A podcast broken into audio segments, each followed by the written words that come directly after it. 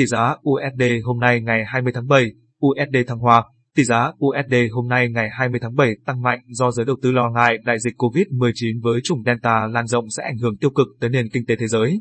Đầu giờ sáng nay, chỉ số US Dollar Index DXY đo lường biến động của đồng bạc xanh với rổ 6 đồng tiền chủ chốt, Euro, GPE, bảng Anh, KED, SEC, CHF đứng ở mức 92,67 điểm. Tỷ giá USD hôm nay tăng mạnh trong bối cảnh giới đầu tư lo ngại đại dịch COVID-19 với chủng Delta lan rộng sẽ ảnh hưởng tiêu cực tới nền kinh tế thế giới. USD cũng đang được hưởng lợi từ các dòng tiền trú ẩn an toàn.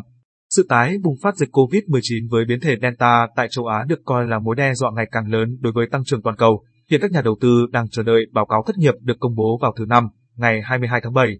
Báo cáo sẽ đánh giá tình trạng thị trường lao động của nền kinh tế lớn nhất thế giới là Mỹ, yếu tố vốn có tác động mạnh đến những quyết định chính sách của Cục Dự trữ Liên bang Fed ở thị trường trong nước.